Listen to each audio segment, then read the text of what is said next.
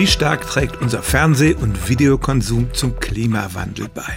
Wenn man diese Frage beantworten will, muss man eine Ökobilanz erstellen und da gehört alles rein, was irgendwie zu diesem Konsum beiträgt. Es fängt an mit den Produktionskosten bei den Sendern und Stationen.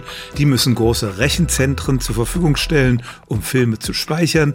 Dann müssen die Signale übertragen werden, entweder über Internet, Satellit oder Antenne. Und dann verbraucht der Konsument nochmal Energie mit seinen Endgeräten die ja auch mit Strom betrieben werden.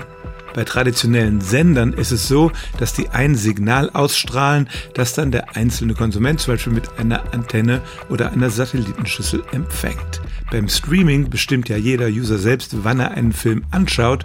Das heißt, für jeden wird ein einzelner Datenstrom bereitgestellt und das erfordert erstmal mehr Energie. Aber alle diese Ökobilanzen, die erstellt werden, kommen dann zu dem Ergebnis, entscheidend ist dann eigentlich, was für ein Gerät wir am Ende benutzen.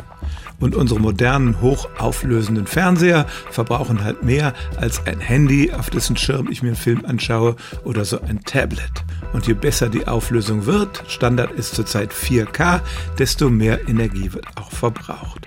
Wer also wirklich den Fußabdruck verbessern will, der sollte die Auflösung heruntersetzen, zum Beispiel an seinem Laptop und auf den großen Fernseher verzichten. Aber wer will das schon?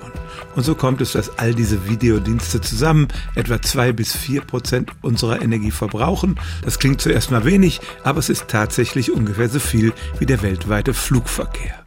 Wir kennen ja schon die Flugscham, die Vielflieger manchmal befällt. Vielleicht gibt es auch bald die Videoscham für die Vielgucker von Streaming-Medien und normalem Fernsehen. Im Vergleich aber nehmen sich die beiden Mediensorten nicht viel. Sie verbrauchen ungefähr gleich viel Energie. Stellen auch Sie Ihre alltäglichste Frage unter stimmtz.radio1.de.